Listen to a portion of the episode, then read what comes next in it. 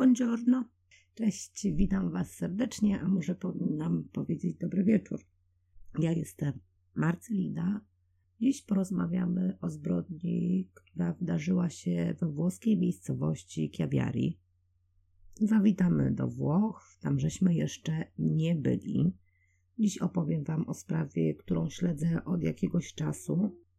Na zapowiadane rychłe zakończenie się nie zanosi, bo trąbi się o nim od jakiegoś roku i dalej wyników kluczowych badań jest brak. Muszę też Wam przyznać, że nie znam włoskiego, ale sprawa jest tak ciekawa, że pokusiłam się na jej zgłębienie i przybliżenie tej historii Wam. Mam nadzieję, że się uda. No i co, przechodzimy do sprawy, nie będziemy się jakoś bardzo rozciągać w temacie. Chiaviari Miasto niezwykle urokliwe, położone nad morzem liguryjskim, oddalone od Portofino o 20 km, do Monako będzie około 220. Tradycyjne wąskie uliczki, przyklejone do siebie budynki, zabytki, ale nie tylko. Styl tego miasta mnie osobiście bardzo się spodobał. Będziecie mieli okazję rzucić okiem. W okolicy stoki narciarskie, ścieżki rowerowe, a jednocześnie stosunkowo niewielka społeczność. Wspaniałe miejsce na wypoczynek i codzienne życie. Nada Ciela była 24-letnią Włoszką. 6 maja 1996 roku po siódmej rano odwiozła swoją mamę pod szkołę, gdzie ta pracowała. Następnie wróciła do domu. Zostawiła samochód, ogarnęła poranny rozgardiaż i udała się do pracy na rowerze. Biuro rachunkowe, gdzie pracowała niemal od pięciu lat, było otwarte od godziny dziewiątej.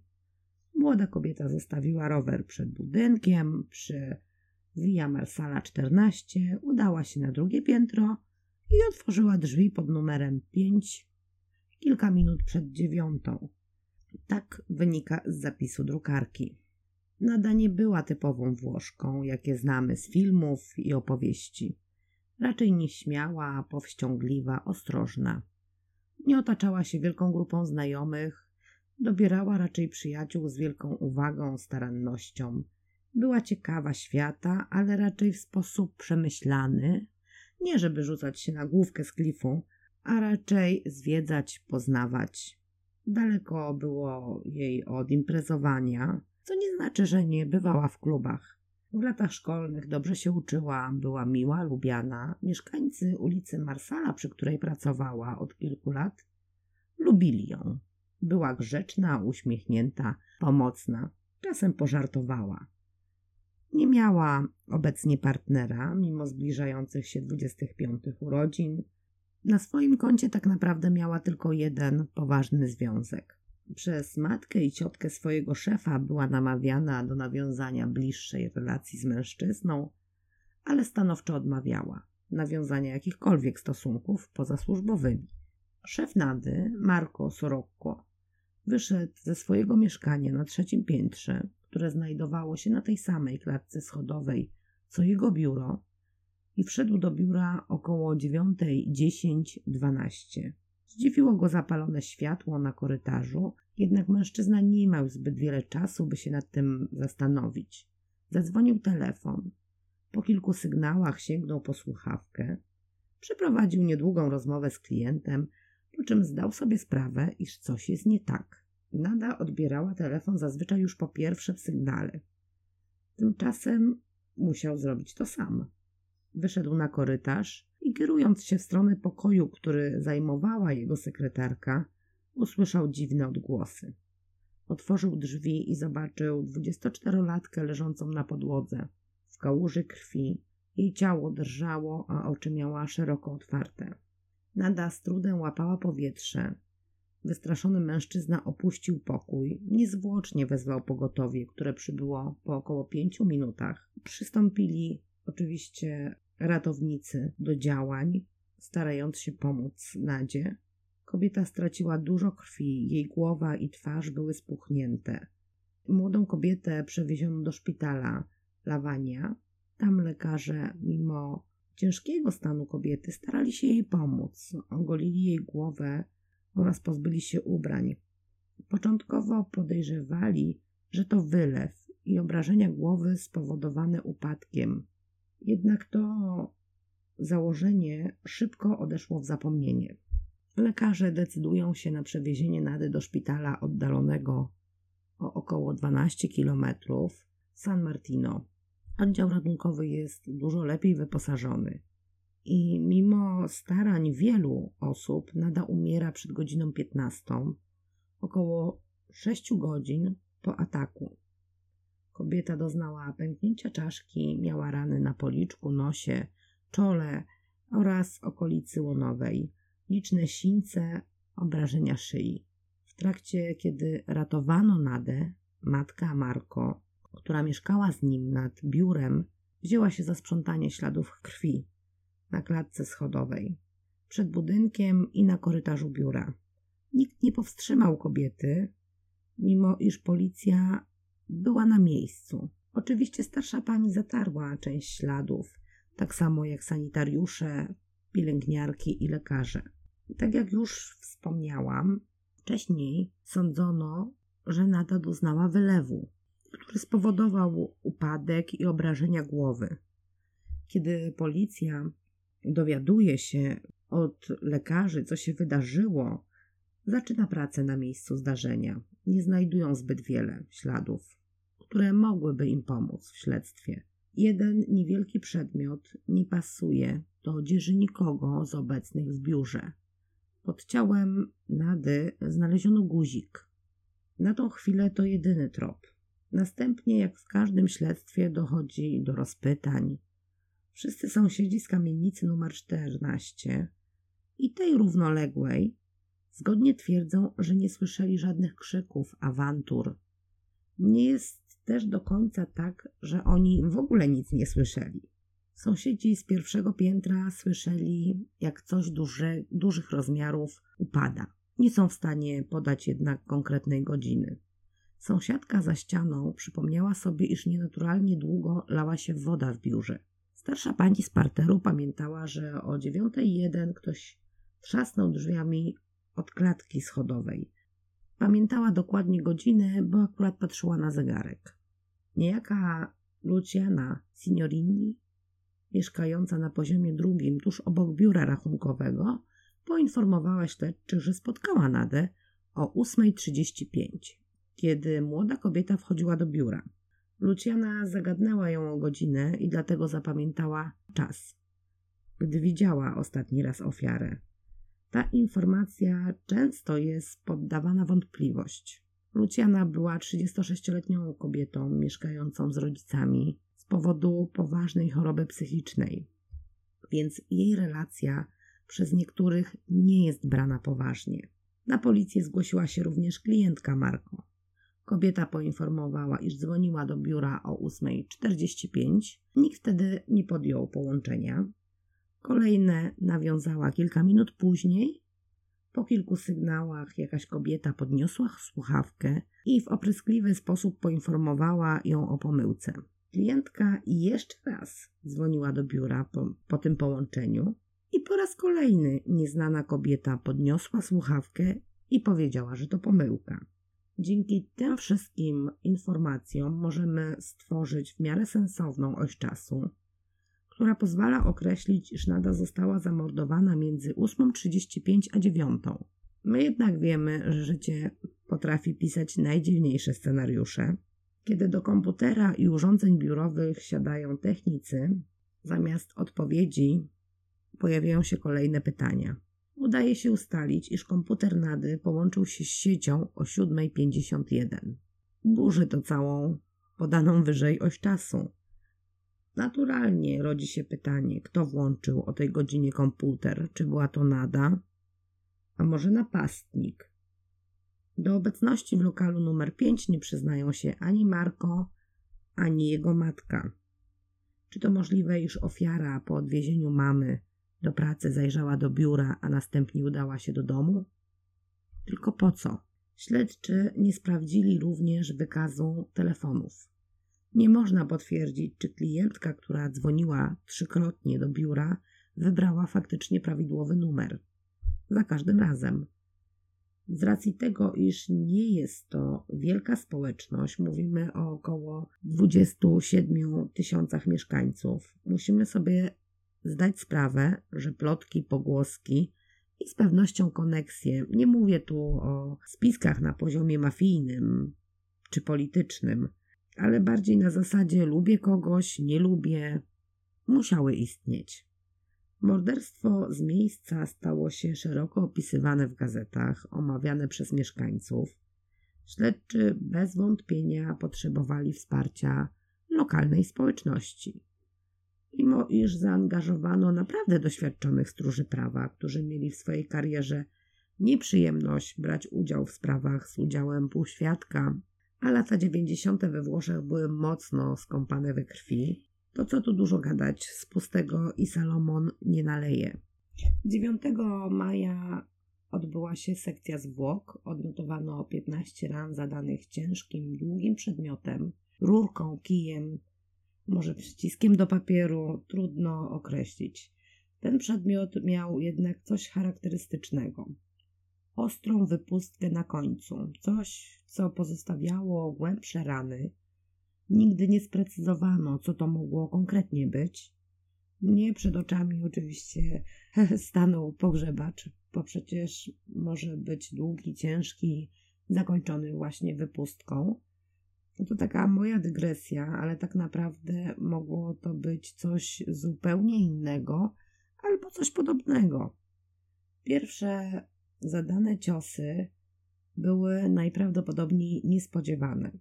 Nada została trafiona w podbródek i zdaniem śledczych powalono na ziemię. Kobiecie spadły okulary oraz buty. Atak był dynamiczny i nawet jeśli sprawca nie działał z wielką siłą, to był w nim gniew, nienawiść, wielka zaciekłość. Oprócz obrażeń zadanych tym niezidentyfikowanym przedmiotem, na Nadę spadły też kopnięcia. Zaskakujące jednak jest to, że morderca pozostawił ją przy życiu.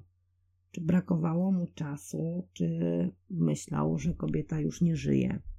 Oprócz guzika na miejscu zdarzenia ujawniono odcisk palców, znajdował się na ścianie. Śledczy uważają, iż napastnik stracił równowagę podczas zadawania ciosów i oparł się dłonią właśnie o ścianę.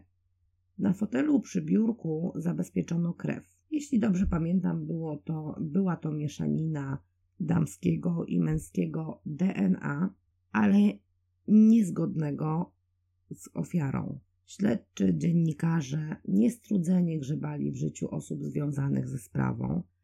Pewne fakty, domysły zaczynały wypływać na światło dzienne. Matka ofiary mówiła, iż Nada chciała zmienić pracę, że rozmawiały i dziewczyna mówiła, że ma dość, szuka czegoś nowego. Po śmierci córki w jej rzeczach znalazła ogłoszenie firmy sprzątającej, poszukującej pracowników. Młoda kobieta nie najlepiej miała się też wyrażać o swoim szefie. Tu na chwilę zatrzymamy się przy Marku. Mężczyzna był 10 lat starszy od Nady i bardzo podobny do niej pod względem charakteru. Wąska grupa przyjaciół, brak dziewczyny, partnerki, praca, dom, jakieś kursy doszkalające. Mieszkał z matką, pod której był dość dużym wpływem, katolik. Zdaje się, iż e, na niedługo przed morderstwem zaczął uczęszczać na kurs tańca. I teraz tak, Nada pracowała tam około pięciu lat. Czy dopiero po tym czasie doszła do wniosku, iż jej szef to idiota, jak zanotowała w swoim pamiętniku? Czy, jak to często bywa, rozgorzyczeni rodzice chcą poznać prawdę i samodzielnie starają się też ukierunkować śledztwo na jakiś tor, bo jej mama wspominała o tym, że ona nie darzyła swojego szefa pozytywnymi uczuciami. Wierzę, że dwójce ludzi, którzy nie są jakoś specjalnie otwarci, towarzyscy i dzieli ich 10 lat, może nie być łatwo nawiązać relację taką koleżeńską. To też jest kwestia tego, jak na siebie patrzyli, czy widzieli tą różnicę wieku, czy nie. Bo z tym, no, bywa różnie. Nada miała kiedyś partnera sporo starszego od siebie, więc jej spojrzenie na Marko mogło być jak, tak w cudzysłowie, na rówieśnika, ale nie wiemy jak e, Marko patrzył na nią, czy jak na dorosłą, dojrzałą kobietę, czy może jak na 10 lat młodszą dziewczynę. Ich relacje mogły być chłodne, z ich powściągliwością wcale nie musieli mieć dobrych i bliskich stosunków. Mogły być one, one czysto zawodowe, albo wręcz przeciwnie. Matka Nady mówiła również, że wraz z córką oglądała kiedyś program w telewizji, dotyczył on wymuszeń i haraczy. Młoda kobieta miała powiedzieć mamie, iż u nich w mieście również istnieje taki proceder. Nie rozwinęła tej myśli jakoś specjalnie, więc możemy się tylko domyślać, czy miała jakąś wiedzę na ten temat, czy, czy doświadczyła tego w jakiś sposób. No, Włochy w tamtym okresie to był dość specyficzny kraj i trzeba sobie to powiedzieć wyraźnie. Ale czy biuro rachunkowe, w którym pracowała, było w jakimś stopniu związane z takim procederem? W sobotę 4 maja Nada oraz jej mama jechały do domu rodzinnego, do domu, w którym mieszkał ojciec dziewczyny. Nie będę Wam, kochani, dorzucać kolejnej lokalizacji, bo mam wrażenie, iż ta sprawa jest wystarczająco pokręcona. Nada z mamą mieszkały w mieście ze względu na pracę, a wcześniej naukę Nady. We wszystkich artykułach jest to ujęte w tak naturalny sposób, iż mniemam, że to w tamtym okresie, albo może i po dziś dzień, nie jest niczym nadzwyczajnym, iż matka z dziećmi opuszcza dom na wsi, by te mogły kształcić się w mieście. Jeśli ktoś zna dobrze mentalność i zwyczaje Włochów, dajcie znać, czy to jest normalne, czy, czy może niekoniecznie. Nie był to żaden rozłam rodziny. Nada z mamą wszystkie dni wolne, jakieś tam święta, wakacje i tak spędzały na wsi tatą Nady. I tak właśnie też było 4 maja. Nim panie wybrały się do rodzinnego domu, Nada udała się do biura. Po wejściu zastała tam matkę Marko, która sprzątała. Starsza pani była zdziwiona jej obecnością, ponieważ Nada nie pracowała w soboty. Młoda kobieta powiedziała, że musi o coś zapytać szefa, bo obawia się, iż wprowadziła w błąd klienta i faktycznie wykonała w tym celu telefon, ale jednocześnie zabrała dyskietkę z biura. Nigdy nie udało się znaleźć tej dyskietki, nie wiadomo co na niej było. Są co prawda podejrzenia, iż mogła mieć tam notatki ze szkoły językowej, ale po co na weekend były jej te notatki w domu na wsi, gdzie nie było komputera? Nie wiadomo. Równie dobrze mogła mieć tam zapisane jakieś dane klientów, i no tak jak powiedziałam, nie znaleziono tej dyskietki, czy ktoś ją zabrał z jej torebki, czy ona ją miała po weekendzie ze sobą wtedy w pracy, kiedy zginęła. To wszystko nie jest jasne. Mamy tu trochę tajemnic i nie do końca jasnych sytuacji. Kolega po fachu Marko również miał coś do powiedzenia śledczym. Po 20 kwietnia Marko wraz z Pablo Bertuccio po szkoleniu z podatków wybrali się na piwo. Wtedy nasz księgowy miał powiedzieć, iż niebawem w jego biurze dojdzie do jakiegoś wydarzenia, o którym będą pisały gazety. Nada odejdzie, ale wtedy prawda wyjdzie na jaw.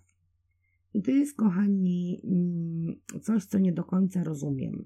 Dla mnie niezrozumiała jest to kwestia, Przewertowałam wiele źródeł, żeby zrozumieć kontekst tego, co powiedział przyjaciel Marko, i nie potrafiłam tego zrozumieć. Czy faktycznie chodziło tu o morderstwo Nady, czy jej odejście i rezygnację po prostu z pracy? Szef Nady po konfrontacji z tymi rewelacjami przekazanymi przez Paolo twierdził, iż przyjaciel musiał go źle zrozumieć ale śledczy skupili się na nim dość mocno. Przeszukali jego dom, gdzie znaleźli czekan. Myślę, że większość z Was wie, co to jest, a jeśli nie, no to to jest taki niewielki w cudzysłowie młotek. On jest do wspinaczek górskich. No i oczywiście zbadano ten czekan, nie, znala, nie znaleziono na nim żadnych śladów biologicznych nady. Marko jest poddawany wielogodzinnym przesłuchaniom. Jego zeznania są spójne, przebieg zdarzeń niezmienny. Mężczyzna zawsze odpowiada na wszystkie pytania, cierpliwie, bez skargi, ze stoickim spokojem. Jego zeznania mimo upływu 26 lat się nie zmieniły. Dla prasy, mediów, Marko jednak pozostaje podejrzanym. Jego matka również była wielokrotnie przesłuchiwana w tej sprawie. Śledczy i w tym przypadku nie mogli postawić żadnych oskarżeń. Oczywiście mówi się dość głośno i powszechnie, że Marko i jego matka coś ukrywają. Włoska prasa to dość ciekawie interpretuje. Nie chcą lub nie mogą powiedzieć. Czego takiego nie chcą lub nie mogą powiedzieć? W tej sprawie pojawia się też kobieta, niezwykle temperamentna i atrakcyjna, ale po kolei chronologicznie, jak ta 28-latka znalazła się na celowniku śledczych. Niejaki Rosario, wówczas młody mężczyzna, rankiem 6 maja siedział w samochodzie ze swoją matką w pobliżu kamienicy numer 14. Mężczyzna zauważył kobietę. Miała długie czarne włosy, dłoń zawiniętą białą ściereczką albo bandażem, ewidentnie krwawiła. Materiał był przesiąknięty. Rosario i jego matka nie byli jedynymi świadkami, którzy widzieli tę kobietę. Początkowo Rosario nie rozpoznał nikogo na przedstawionych mu przez policję zdjęciach. Na późniejszym etapie śledztwa rozpoznał na nagraniu kobietę. Była nią 28-letnia Anna Lucia Cicero, młoda nauczycielka, chadzała na te same zajęcia taneczne co Marco. Spotkali się kilkukrotnie na mieście. Zdarzyło się też, że Cicero wpadała do Marka do pracy, gdzie poznała Nadę. Znajomym powiedziała ponoć, że młoda sekretarka nie była dla niej miła. Oprócz tego, że Anna Lucia była widziana w pobliżu miejsca zbrodni przez osoby, z którymi udało się porozmawiać śledczym, policja otrzymała od Marko nagranie rozmowy telefonicznej jego matki z niezidentyfikowaną kobietą. Kobieta w rozmowie twierdziła, iż była świadkiem, jak Anna Lucia opuszcza kamienicę, wkłada coś do schowka pod siedzeniem skutera i odjeżdża. Anonimowa kobieta w rozmowie twierdziła, iż przywitała się z 28-latką, a raczej chciała, bo tamta ją zignorowała. Anonimowa osoba wspomniała również, że nie była jedyną osobą, która była świadkiem tego niecodziennego widoku. Twierdziła, iż było ich pięć, w sensie kobiet, i nie wie czemu wszystkie milczą. Śledczy z miejsca przystępują do działań. W mieszkaniu Anny Luci i Cieciero znajdują guziki podobne do tych, które zostawił najprawdopodobniej napastnik na miejscu zbrodni. Guziki różnią się wielkością, ale nie wzorem. Oczywiście sprawdzono, co to za guziki, jak długo są w produkcji i tak. Guzik z miejsca zbrodni był metalowy z gwiazdą, produkowany od 10 lat do odzieży męskiej i żeńskiej, także niewiele to wniosło. Przez jakiś czas Czeczero jest w kręgu zainteresowań śledczych. Nie mają oni jednak żadnych dowodów, które łączyłyby dziewczynę ze zbrodnią. Chociaż opinię ma nie najlepszą, mówi się o jej temperamencie i wybuchowości, to jednak nie czyni jej zabójcą. Anna Lucia grozi policji i prokuraturze, że jeśli nie oczyszczą jej z zarzutów, to ona popełni samobójstwo. No i co, też tak się dzieje. Śledczy oficjalnie stwierdzają, iż 28-latka nie jest już w ich kręgu zainteresowań. Policja poza guzikiem, śladami linii papilarnych oraz DNA, które było zanieczyszczone, zabezpieczyła w biurze Nady paragon fiskalny z kawiarni. Był datowany na wieczór poprzedzający śmierć Nady. No i idąc tym tropem, ustalono, iż właścicielem rachunku był ojciec wcześniej już wspomnianej sąsiadki chorej psychicznie. Mężczyzna nie zaprzeczył, że paragon należy do niego. Przeszukano ich mieszkanie i znaleziono zakrwawiony ręcznik. Właściciel domu twierdził, iż ślady krwi są jego, spowodowane skaleczeniem przy goleniu. Badanie to potwierdziło. Nie znaleziono nic, co mogłoby łączyć kogokolwiek z domowników z morderstwem. Ponoć starszy pan miał w zwyczaju wyrzucać drobne, niepotrzebne przedmioty w różnych miejscach, również na klatce schodowej. Najprawdopodobniej Nada podniosła śmieć, zabrała go ze sobą i wyrzuciła do kosza w pracy. W tej sprawie doszukiwano się związku z innymi morderstwami, a dokładniej młodej sekretarki z Rzymu, która również zginęła w miejscu swojej pracy w podobnych okolicznościach. Simonetta Cesarani zginęła 6 lat przed Nadą. Zdaje się, iż jej morderca do dnia dzisiejszego nie został schwytany. Śmierć Nady starano się również połączyć z dwoma mężczyznami. Jeden z nich to seryjny morderca kobiet, niejaki Donato Bilanci. Ten stanowczo zaprzeczył związkowi ze zbrodnią, chociaż przyznał się do 17 innych morderstw. Kolejny to Giordani matki, który zamordował prostytutkę. Podejrzenia padły na niego, ponieważ w dzieciństwie znał Nadę. Trop jednak był chybiony. Przez wiele lat nie było postępów w sprawie. Leżała ona na półce, co prawda nie była zapomniana, ale chwycić nie bardzo się było czego. I w 2011 roku zdecydowano się przeprowadzić badania DNA krwi, którą zabezpieczono na miejscu morderstwa. Nie znaleziono jednak tego DNA w żadnej bazie ale nie zbadano wtedy Anny Luci. Kolejne podejście miało miejsce w 2021 roku i ciągnie się po dziś dzień.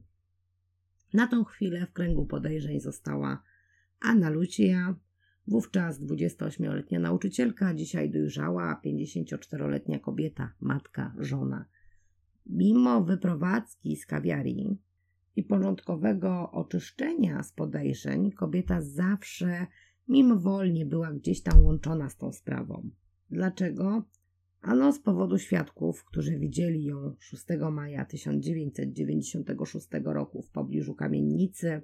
Te guziki znalezione w jej domu, które wyglądem odpowiadały tym znalezionym na miejscu zbrodni, jej relacja z Marko, a raczej niezdrowe zainteresowanie tym mężczyzną dawało jej motyw. Ile jest prawdy w tym, że Anna Lucia chciała zająć miejsce Nady? Nie wiem. Może to tylko pogłoski, ale szeroko mówiło się, iż kobieta chciała zmienić status społeczny i jej celem ku lepszemu był Marko, a w jej mniemaniu Nada stała na jej drodze. Pewna pani kryminolog postanowiła napisać swoją pracę dyplomową o tej zbrodni. Nawiązała kontakt z rodziną, przeanalizowała akta sprawy, wyjątkowo zainteresowała ją postać Anny Luci i w 2019 roku postanowiła się z nią spotkać.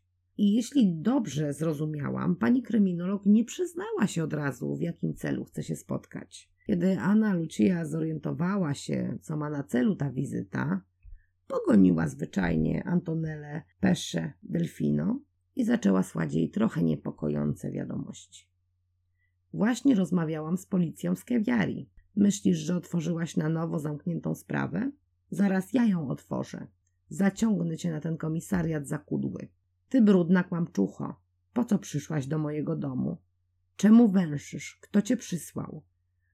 Dzięki Antonelli śledztwo zostało wznowione, a w domu Anny Lucii śledczy znaleźli jej stary skuter, którym jeździła w czasie morderstwa. Nosił on ślady krwi. Został zabrany do badań i od wielu miesięcy śledczy czekają na wyniki. Upubliczniono również rozmowę matki Marko z anonimową kobietą, która wskazywała na Annę Lucię, z nadzieją, iż ta kobieta skontaktuje się z policją. Jednak do dnia dzisiejszego nie odezwała się do śledczych. Głos tej osoby jest dojrzały. Pokusiłabym się nawet o stwierdzenie, iż anonimowa osoba to raczej starsza kobieta, która faktycznie może już nie żyć, bo mówimy o 26 latach. Ale tak jak wspomniałam, w telefonie ta pani mówiła jeszcze o innych kobietach. Możliwe oczywiście, że one wszystkie już nie żyją, ale skoro plotkowano i rozmawiano na ten temat, nie wierzę, że jakieś tam informacje nie poszły pokolenie dalej. Dziennikarze kamienicę numer 14 nazwali domem niesłyszących i ślepych. Dla wszystkich było niezwykle dziwne, że nikt nic nie widział i nikt nie słyszał. Ewidentnie w tej sprawie są osoby, które mają wiedzę na temat wydarzeń z tamtego dnia. A dlaczego milczą po dziś dzień, mimo upływu tak wielu lat? Marko oraz jego matka zostali oskarżeni o zatajanie prawdy. To kolejna sprawa, do której będę wracać i jeśli ciąg dalszy nastąpi, oczywiście Was o tym poinformuję. Nie wiem, dlaczego osoby badające ten skuter Anny Luci tak długo nie podają wyników. Ja tą sprawą zainteresowałam się około dwóch lat temu. Wtedy było więcej pytań niż to, co wiemy dziś. Czekałam trochę z nią, ale z racji tego, iż ostatnio, jak wam pisałam, byłam przeziębiona, a właściwie nie przeziębiona, miałam paskudną grypę. No więc postanowiłam, że sięgnę po coś, o czym już coś wiem i nie będzie ode mnie wymagało tak wielu przygotowań. No i co, po raz kolejny przesunęłam datę publikacji i z soboty zrobiło nam się jeszcze nie wiem co. Mam nadzieję, że nie sobota. Nie wiem, jak rozwiążę ten problem, ale będę Was informować na bieżąco, jak to się będzie miało. Dziękuję Wam, kochani, za wspólnie spędzony czas. Nic więcej o tej sprawie Wam nie mogę powiedzieć. Życzę Wam miłego wieczoru. Do usłyszenia.